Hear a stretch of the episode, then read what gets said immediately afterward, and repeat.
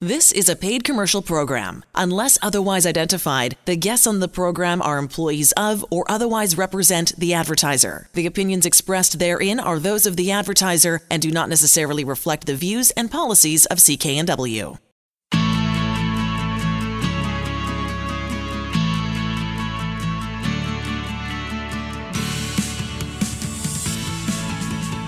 Welcome to Dollars and Cents. I'm Elaine Scollin along with Blair Mantin from Sands and Associates. They're experts in helping you get out of debt.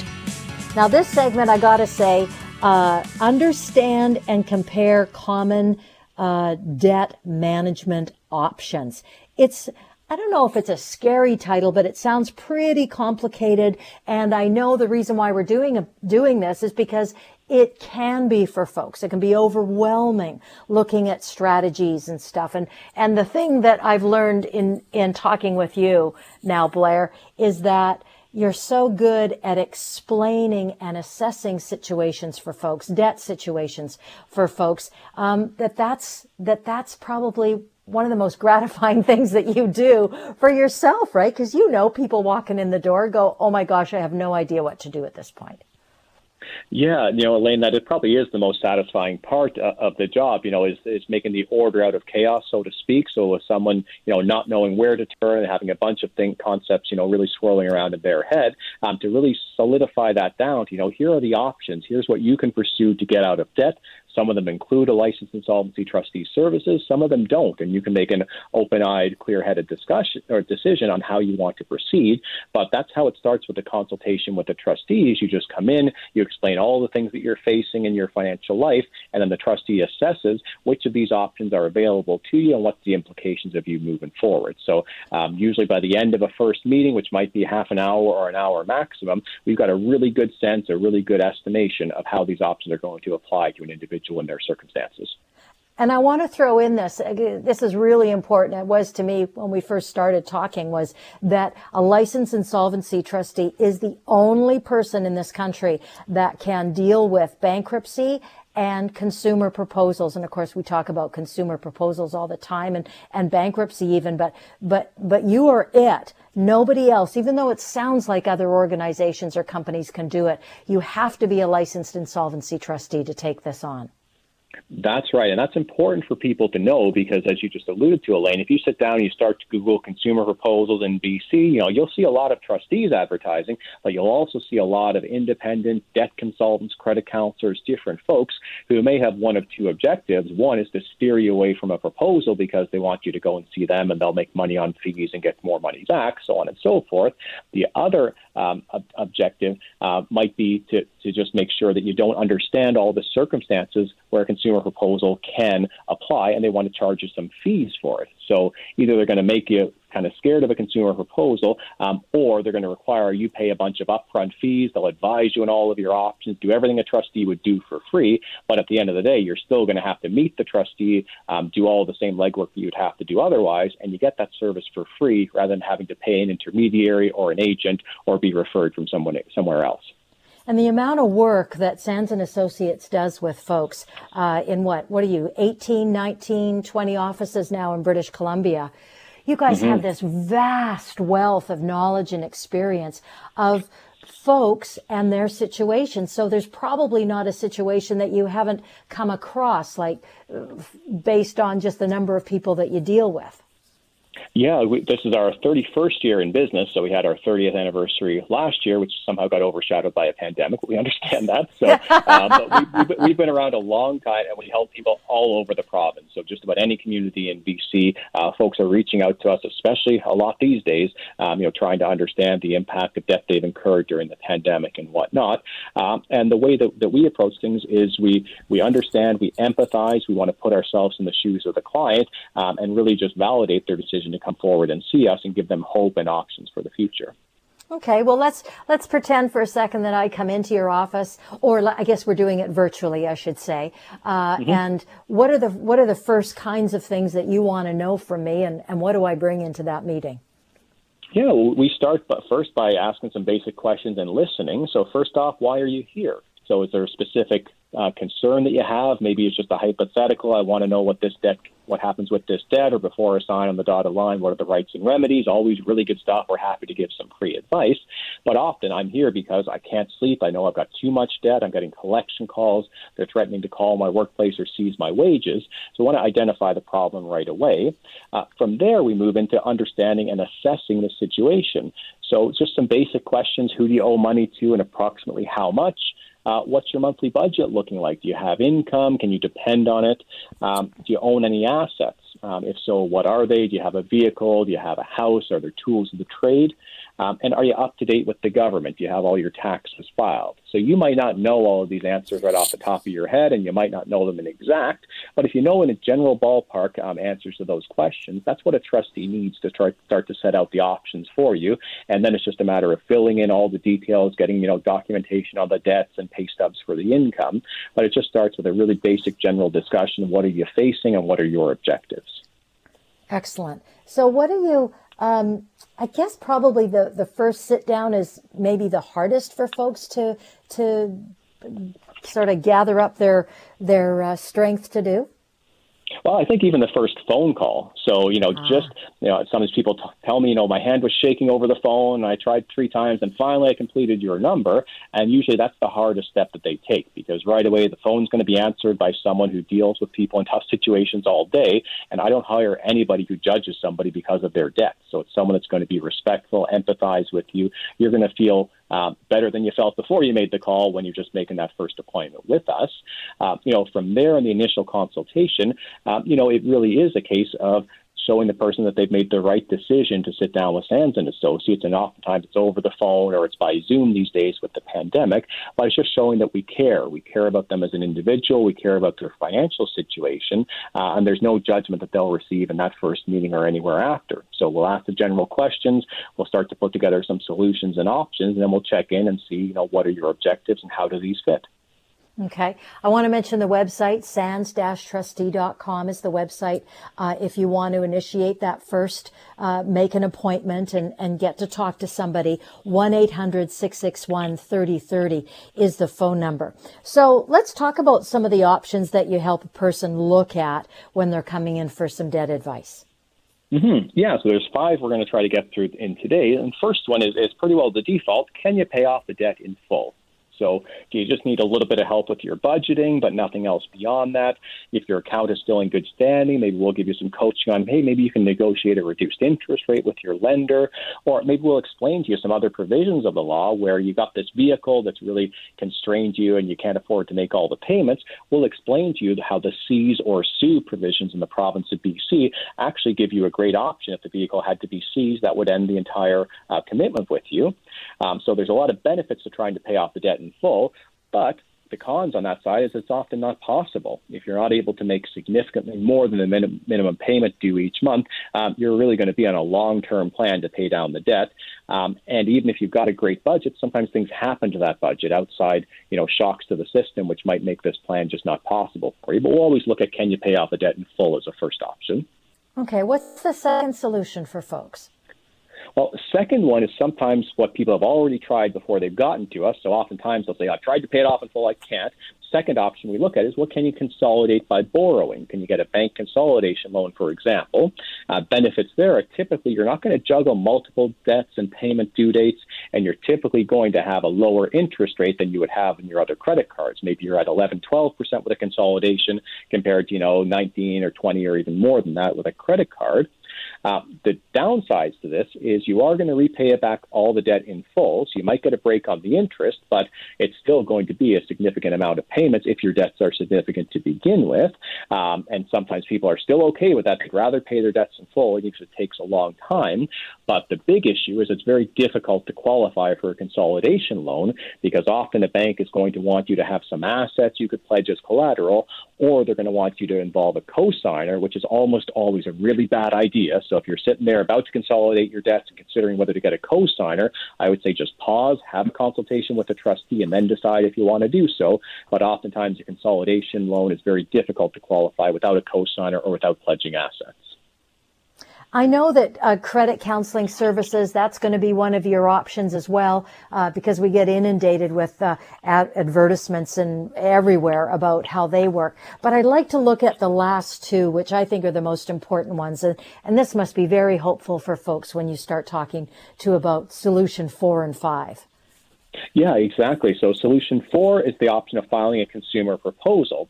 So, a consumer proposal is going to achieve the same as that consolidation we just talked about. You're going to put all the debts together. Um, instead of having a reduced interest rate, you're going to have a zero interest rate, which is obviously a lot more affordable. And in a consumer proposal, you're going to pay back what you can afford to pay back on your debt. So it might be a reduction of, you know, 20 or 30 percent, all the way up to 80, even 90 percent of your debt might be reduced if what you can actually afford to repay back is just the portion that, that fits in your budget. So oftentimes, a good rule of a good guideline to consider um, is that a consumer proposal should should start at roughly 30% repayment of the debt, and then your trustee is going to basically adjust that based on your income and your other obligations to figure things out. But a consumer proposal gives you full protection from your creditors, same protection as if you had filed the bankruptcy. Nobody can take you to court, call you, harass you, or do anything against you, um, and allows you to restructure your debts without resorting to a bankruptcy, which should be your last resort. If nothing else works, then you consider a bankruptcy.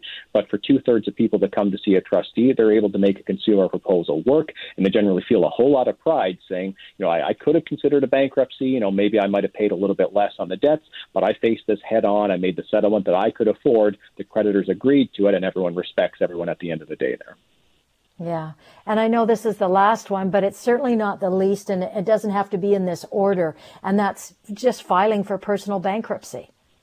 Mm-hmm. Yeah, so bankruptcy, you know, it might be something we consider early on in the meeting, but it's generally the, you know, the the option that you would choose if none of the other options are available to you. So you know you can't pay the debt off, you can't get a consolidation loan, a proposal, or credit counseling just doesn't work. Well, bankruptcy is going to reduce your debt by 100%. It's going to get you down to owing nobody anything and not paying any further interest.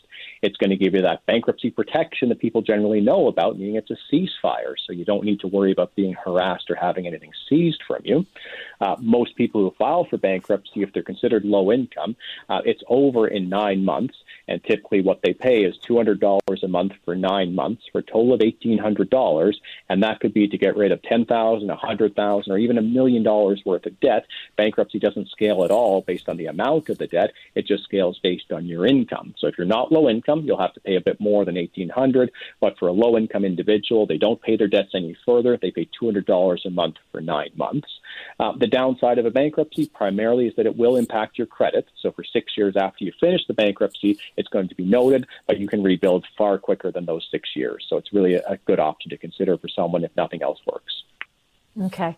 And in closing, I just want to say the website is so good. It's just so filled with such good questions and answers that you, that you have and that you will uh, gain some knowledge from. Sands-trustee.com is the website. 1-800-661-3030 is the phone number to set up that uh, first consultation uh, and, uh, and connect with Sands and Associates. Welcome to Dollars and Cents. I'm Elaine Scollin along with Blair Mantin from Sands and Associates. They're experts in helping you get out of debt. So, consumer proposals. Uh, I know we talk about them all the time on the show, but it's kind of a new concept, relatively new concept, and uh, it's well worth spending this time on it because it's so interesting and people really benefit as a result of either finding out more about it and then taking action to deal with their debt. So we're going to kind of do a deep dive on consumer proposals in this segment. And I think the only thing that I want to say before I give it to Blair to talk more about it is that it's a pretty awesome alternative to consolidation loans if you've been entertaining that idea or declaring bankruptcy. And uh, so let's start, Blair, uh, going through the, the real basics of the consumer proposal. And I'm kind of right, right, that it, it's relatively new for a lot of folks. Yeah, you're absolutely right, Elaine. Um, and you know, oftentimes I, I'm used to this reaction when someone first hears about a consumer proposal. They say, "Well, well, that can't be true. That sounds too good to be true." And yeah. a lot of times with finances, you know, you definitely something has to, to pass the skepticism test. If it seems too good to be true, it often is. That's not the case with consumer proposals. So proposals as an option have been around since about the late 90s or so, but it's really in the last 10 years, especially the last five years, where they've really grown in popularity. If people have learned about the option, they've come to, you know, even say, you know, I, I don't even want to hear about a bankruptcy. I want to know about a consumer proposal um, because there are significant benefits to filing it over a bankruptcy. We're going to talk about that, but it's to the point where about two thirds of people that come and see a trustee in the province of BC, they don't file a bankruptcy. They file a consumer proposal. They avoid the bankruptcy altogether, and they're better off for having done so. So, what a consumer proposal allows you to do is it's a unique tool. It's only offered through a licensed insolvency trustee. So, nobody else is empowered to help you with a proposal except for a trustee. It allows you to consolidate your debt legally. You don't have to resort to loans. You don't have to file a bankruptcy or do a credit counseling program.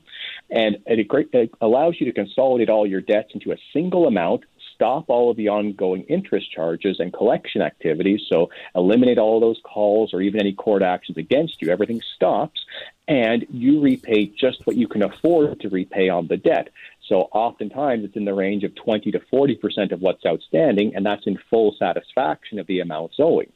So every circumstance varies, and sometimes people can offer as low as 20 cents on the dollar. Sometimes, you know, it's significantly higher if they have the ability to pay.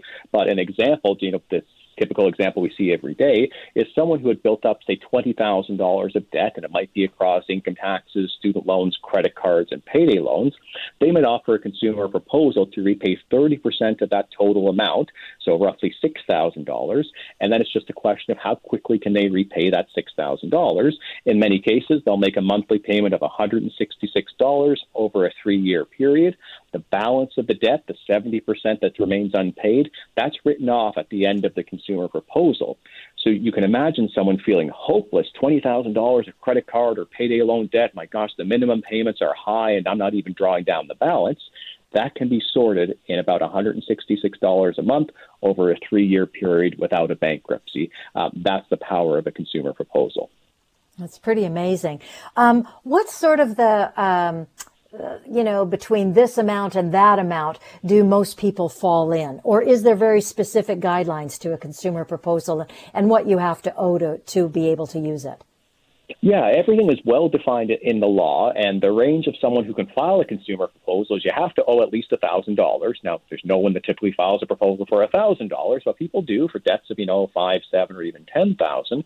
And the maximum amount you can owe, and this is all excluding your mortgage on your principal residence, so just your typically your unsecured, your consumer debts, that can be as high as two hundred and fifty thousand dollars. So it's very rare cases where someone comes to see us and their debt doesn't fall within the one thousand to two hundred and fifty thousand dollars, and those are the guidelines within a consumer proposal. So you have to owe within that range and legitimately not be able to pay the debt. So if you've got a bunch of money in the bank, but you don't want to pay back 100% of the debt, well, a consumer proposal might not be the right option. But if you're doing the best that you can, you just had some really tough circumstances, and you know you're only making minimum payments, you might be in debt for 30 more years if that's all you can do. A consumer proposal allows you, it's a maximum term of up to five years, and most of the time people pay off their proposals in as little as two to three years.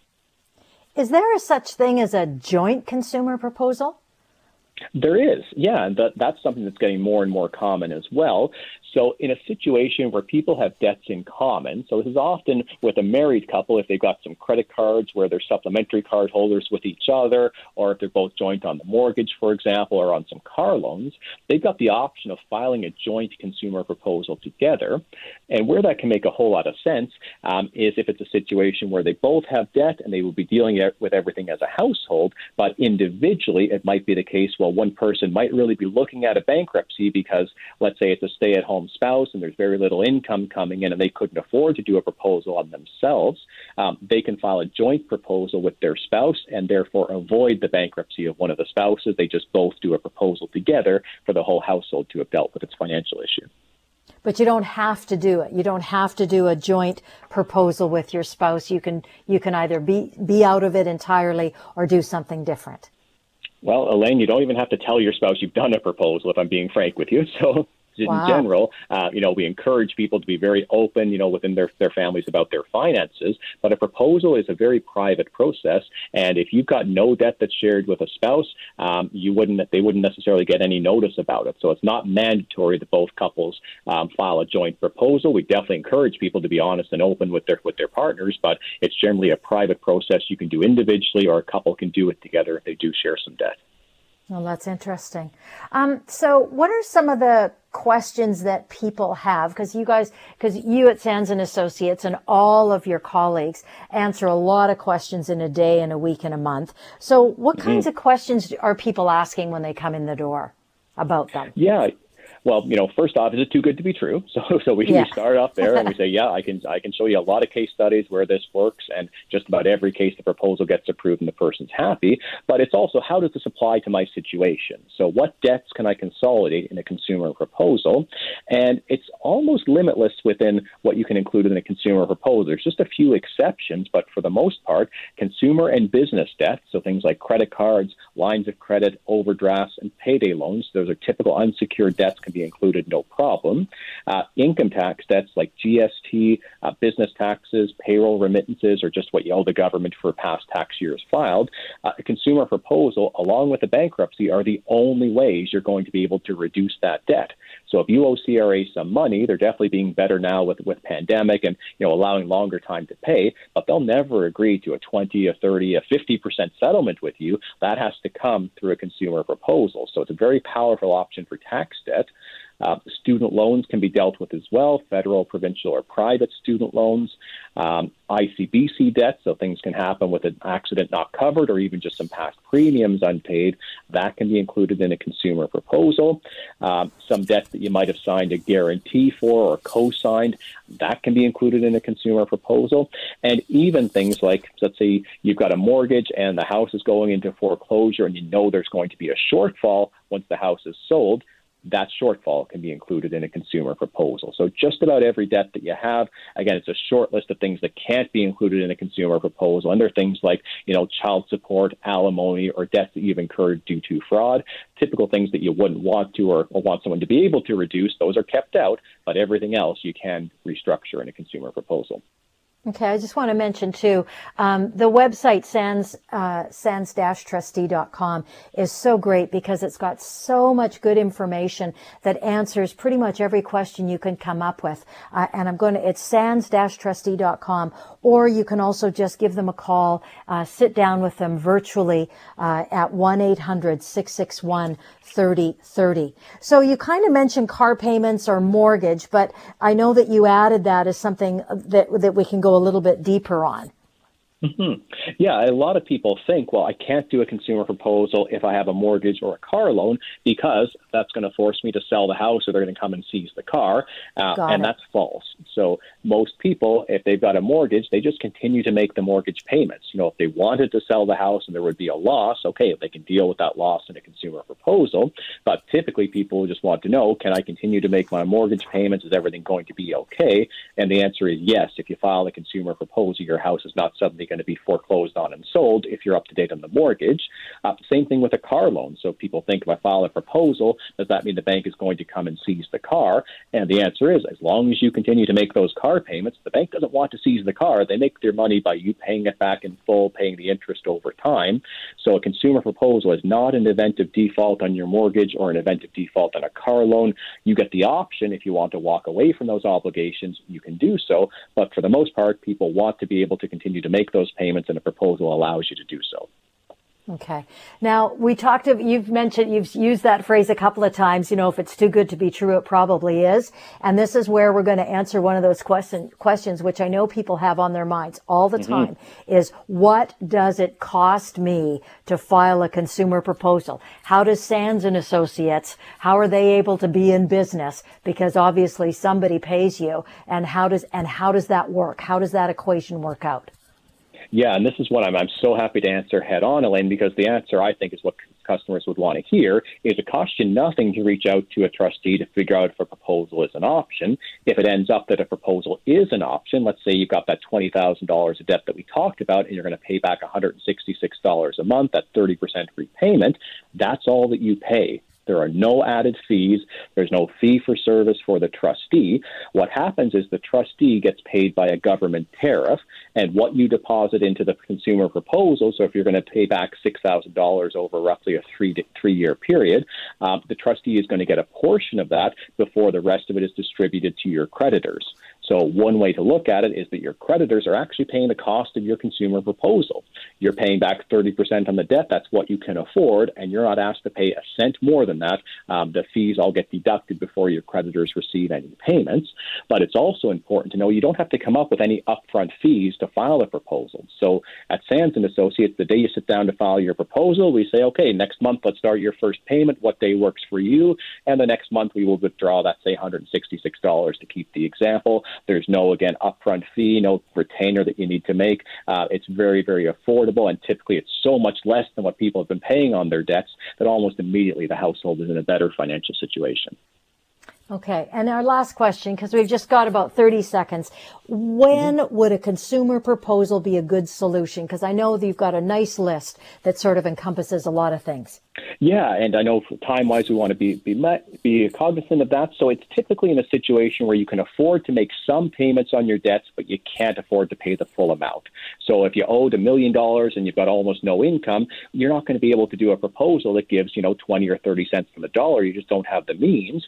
But if you need an option that's going to help you consolidate your debt, reduce the amount that you have to pay back, halt all of the interest and give you protection from your creditors, a proposal is going to be the best option to consider if you're able to afford partial repayment but can't afford to pay in full. You're listening to Dollars and Cents, and you've been listening to Blair Mantin from Sands and Associates, helping you get out of debt.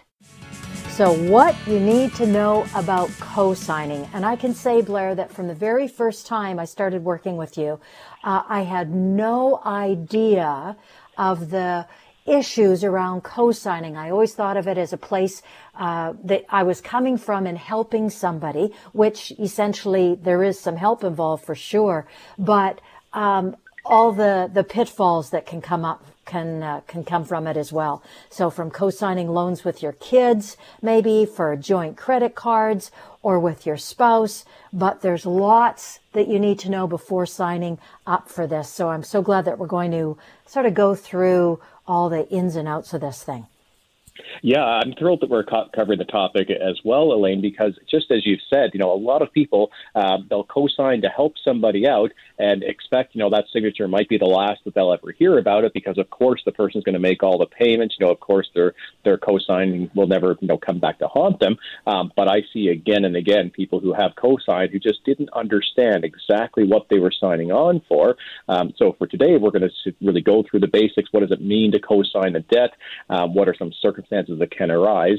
And you know, when is it wise to co-sign versus not? So it's one of those areas where you want to tread with extreme caution uh, before you agree to co-sign or to co-borrow with somebody else, because you know all the intentions might be there, but quite often life happens. Um, and some unexpected events can create some challenges for the person who originally borrowed, which might mean you as the co-signer could be on the hook. Yeah, and sometimes there's emotional problems or because it's relationship, but it could often be a really close relationship. And then, and then what do you do? Like it's just horrific next steps. And yet, you know, you originally signed up to help. So I think it's great. So let's start, uh, Blair. Uh, can we go through the basics of what people should be aware of when it comes to either joint or co-sign debt? Mm-hmm. Yeah, in, in, simple terms, what most folks really are surprised to learn is when you co sign a debt together, both parties are equally legally responsible for repaying 100% of the unpaid balance to the lender. So it doesn't matter if you expected, well, if I co sign, there's two people, it means I'm 50 50 liable. No, typically the way that the liability is set up, it's called joint and several liability, which means if you're the co-signer and your co-borrower doesn't make all the payments as the agreed terms would stipulate, the bank or the lender can demand that anyone listed in that loan or in that agreement repay the entire balance and not half. So right off the top, if you're co-signing for somebody, realize, and especially if there's a couple co-signers, it's not going to be divided equally amongst you. It's going to be whichever pocket has the money that can be taken from it. Um, that's where the lender can go and get 100% of the debt that's outstanding. So that's really important. You know, another thing that people don't always realize is the conduct of the original borrower uh, really matters in terms of what can sometimes trigger what's called an acceleration clause. So if you're co-signing for a debt and there's certain payments that are due, and the original borrower starts to miss those payments, um, certain loans or debts that can be co-signed have what's called the acceleration clause, which means if you're in breach of certain terms, like missing payments, um, the lender sometimes has the right to demand 100% repayment of the amounts outstanding. And again, as I've mentioned, that can come from either you or from the co-signer, or sorry, from the original borrower or from the co-signer. Um, so that can be something you've never planned for. You thought, okay, if the person misses misses payments, I'll be able to step in um, and I can make those payments in their stead. But realize that the person misses payments and there's this acceleration clause there, you might not be able to just step in and make some payments. You might be on the hook for 100% of the debt due and payable immediately. I, I, and I know in this next little segment you go into it a little bit further because uh, the idea that co-signing a debt means that you're both basically making it easier for a creditor to come after their money or recover their money if something goes wrong, and that's where things, uh, I guess, get pretty serious pretty quickly. Exactly, Elaine. So as I said, they can they can demand immediate repayment of the outstanding balance in full, which could be quite shocking. Um, the, the contact and threats from collection agents, that's going to start happening as well. Again, you're, you owe the money 100% as a cosigner, so expect that they will follow up with you pretty aggressively. Uh, your credit history can also take a hit. So um, if you're original borrower has defaulted, you're the cosigner, and you're not able to satisfy all the terms according to, to the loan agreement or the acceleration clause, that can be negatively impacted on your credit bureau. And also, you should be aware if you co-signed a debt, it's often going to report on both your bureau and the original borrower's bureau or credit report, and that can reduce your ability to borrow in the future if a creditor looks and says, well, you've got all of these debts and you've got this debt that you've co-signed, everything like that counts. So do be aware that co-signing can have an impact on your credit rating as well. You know, the worst case is if the original borrower can't pay and you're not able to satisfy what what you're what they're looking for as the guarantor or co-signer, you could be subject to some legal action, which could include asset seizures, wage garnishment. Um, you know, just a very bad, stressful, and difficult time that you probably didn't contemplate when you sat down to co-sign the debt. Yeah. Uh, stressful for sure and emotional and that's where that emotional stuff can can really be harder than the actual debt sometimes, especially, mm-hmm. I mean, I mean, that could lead to relationship breakdown and, and all that kind of stuff. So, mm-hmm. um, so let's go. It, so let's say you've decided you're going to go ahead you're going to go ahead regardless. What are some of the things, or are there any things that a consumer uh, can be aware of in more common situations where they might be considering taking on somebody's debt? Because I'm sure there's some some things that you, you can be aware of before you actually start, which are good tips for folks. That's right, Elaine. So the, the number one thing, and this comes, you know, very common when you're dealing with financial instruments, is to really understand the terms of borrowing and who is legally responsible for what. That's just incredibly important to know upfront exactly what you're signing on for um, and having your eyes wide open. And you got to be careful with a certain certain types of accounts. So one is credit cards. You're going to want to read all the terms, the agreements closely, and check the fine print. And I know how how boring and, and you know it can cause your eyes to glaze over, but there can be some really important things in there. Um, you know, when you're doing even a supplementary card, you know, that could be an additional card holder, a co-borrower, or a co-applicant, those terms can have some different meanings from credit card company to credit card company. And even the primary card holder, they're normally responsible uh, for paying for purchases made by any additional card holder. So it's really a shared liability of everyone um, who's on the account. You shouldn't assume that just because you're a secondary card holder, you're not liable for any debts that are incurred by the primary card holder. Quite often, um, the terms state that secondary cardholders can be held responsible for outstanding balances, even if they've never signed the original card application, just by using the card. Sometimes you'll find in the fine print that when you make your first transaction as a supplementary card holder, um, that you've now agreed to be responsible for all amounts owing on that card, even historic charges that you weren't involved in. So it's not every card is like that, but getting a supplementary credit card um, that's making you joint a co-signer on a, on someone else's credit card, uh, it can be risky. It's something you really want to read the fine print, um, know exactly what you're signing on for. And just finally on this, if you do have a shared account, whether it's a supplementary card or, or co applicant, you've got to make sure there's clear communication between yourself and the original uh, or primary card holder, you've got to make sure you're seeing the statement, you're talking about purchases, uh, because otherwise, again, you could be held liable for conduct you didn't know about um, and you just find out about after the fact. Okay. Now, uh, we've just got about a minute and a half left in this segment, and I was thinking I wanted to ask you before we before we leave this, what about the shared obligation? Uh, it seemed like a very official term uh, for debts between spouses and other family members. It, is that worth explaining just a little bit before we wrap up? Yeah, I think that's really important, and we can definitely cover this relatively quickly. There's just so much good information to, to get through always. Um, but what folks need to understand is there is no shared obligation that's created between family members, between parents and children, brothers, sisters, and especially between spouses. So just because a husband and, and, and wife have two separate credit cards, it doesn't mean that a creditor could ever collect from the other person if they're not on that account.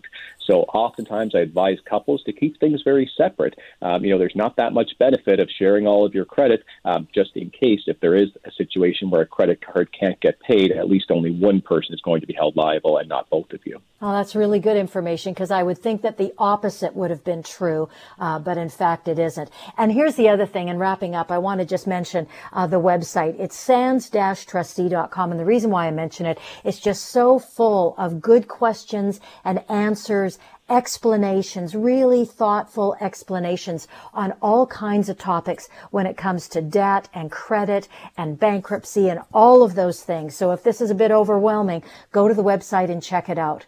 You're listening to Dollars and Cents with Blair Mantin from Sands and Associates, helping you get out of debt. I think this is going to be a good segment, Blair. It's about understanding the different types of debt. And of course, uh, if you don't know Blair, he's a licensed insolvency trustee from Sands and Associates, super knowledgeable about so many aspects or all the aspects of this whole process. And I think this is an important segment just because we forget about the different pieces of uh, common consumer debt. And there's a lot of differences between the two. So, Blair, in this segment, can you just start by kind of walking us through some of the most common types of debt that people have? Yeah, with with pleasure, Elaine. Because I think I, I I love doing this show because sometimes we just really go down to the basics, and it's so important. You've got a good foundation of you know basic financial concepts, and then you build all the complexity on top of that. So this we're going to start at the at the very basic types of debt. Um, there's two main types of debt that we're going to talk about today. There's what's called unsecured debt, and there's a bunch of subtypes to that we're going to talk about, and also secured debt. And the big difference, and the one we're going to talk about first, is unsecured debt. Um, it means that it's debt that you incur where you haven't pledged an asset as collateral, whereas secured debt, it's the opposite of that, it's debt you incur where you have pledged an asset as collateral. So a secured debt commonly might be a mortgage or a car loan, where unsecured debt uh, is almost everything else. So things like standard credit cards and overdrafts, payday loans, and personal loans cell phone plans, utilities, um, different things like that, uh, those are typically unsecured debts, uh, which means if you're not able to pay those debts, you know, there's not an immediate recourse, meaning that someone's going to come and, you know, take an asset from you right away. Uh, but there's still a lot of things that your creditors can do, uh, you know, right off the top. They can start by charging you some fees and penalties when you start to miss payments. They can start to accumulate interest on the debt, uh, even increase your interest rate if you're in default. Some agreements provide for an extra rate of interest if you've started to miss payments. Um, they can start to engage collection agencies, you know, to phone you at home or at the office at various hours through the day. So it can be very distressing. Um, but generally, unsecured creditors have not as much power as the secured creditors uh, unless they decide to go through court and actually sue you for payment. Um, and at that point, an unsecured debt becomes very serious because they're able to actually go and seize either wages or assets um, if you've been sued. So unsecured debt, um, typically very common. Um, if you do neglect it, it can become quite serious uh, with all the things that we've mentioned before. Let's, um, can we go to what a cosign debt is? Because we, you know, it's something that we might be asked to help someone with by co-signing something, uh, either a loan or or a debt. Mm-hmm. Yeah, a couple of categories we want to talk with. It's typically with unsecured debts, but it could also be with a secured debt. But a co-signed debt uh, means that there's more than one party that's legally responsible for 100% of the unpaid debt. So it's not a 50-50 liability like a lot of people believe. Um, it's a joint and several liability. So if there's a co-signed debt, you've got to be careful. You've got to be aware that if the other person doesn't pay, um, you could be pursued for 100% of the outstanding balance. Um, another really common type of unsecured debt um, is government debt. And most people are surprised to hear, oh, well, the government is unsecured. They can't just come and take my assets. Well, well, no, they can't. Um, but they can take some steps that actually make it possible for them to, to, to really have an impact upon you. So by default, government debts are unsecured. Um, but if CRA decides to take extra steps, they can make their debt um, stronger than a typical unsecured debt. They can start to place a lien on your property, uh, which basically requires that the property is sold, or if you refinance, they can take a piece of it. Um, they can start to seize your bank account. You know, just about overnight, they can freeze your bank account and, and take the funds there, um, and they can pursue a wage garnishment against you. So what's really different uh, with government debt and other standard unsecured debt is for the standard unsecured debt, the credit cards, the lines of credit, so on and so forth. They need to hire lawyers, go to court, give you notice of all these proceedings before they can take extra steps to seize assets or wages. But with government debt, uh, there's no court application required. They can essentially do some internal adjustments, uh, and then suddenly you've got a claim on your property or your wages are being seized. So be very aware with government debt. It starts off unsecured, but it can get very significant. And often this is triggered by personal income tax or GST or HST debt. Uh, or even some benefit overpayments like EI or CPP, or finally with student loans. Those are your main sources of government debt. Okay, and I want to throw in here too, if, if you're already thinking, okay, I need some help with this because I don't quite understand where I fall into this category, need to take some action. The number to get a hold of Blair and at Sands and Associates in general is 1-800-661-3030 or their website, sands-trustee.com and set up that appointment and uh, see if you can't get a handle on the situation. Can you explain a bit more about secured debts and the sort of the kind of the difference between between a secured debt and unsecured status when it comes to dealing with the debt? Yeah, so a secured debt means simply that you've pledged an asset or maybe multiple assets as collateral to a lender. So, what collateral means is that if you don't pay, they have the right to come and seize the asset that's been played been pledged. So some common examples are a mortgage or a vehicle financing. So in both of those cases, uh, those debts are tied by the creditor to either having a lien or a charge on your home um, or on the vehicle until you've paid off the mortgage or the loan in full. So when someone says, you know, me and the bank, we own a nice house together, um, that's what they mean is that the bank has a charge on that house because of the mortgage, and it's only once the mortgage is paid off that the person will own that home in full. Uh, quite often, banks or finance companies they'll they'll want you to pledge an asset if they're consolidating your debt, uh, giving you a consolidation loan. They're going, going to want to get some extra security.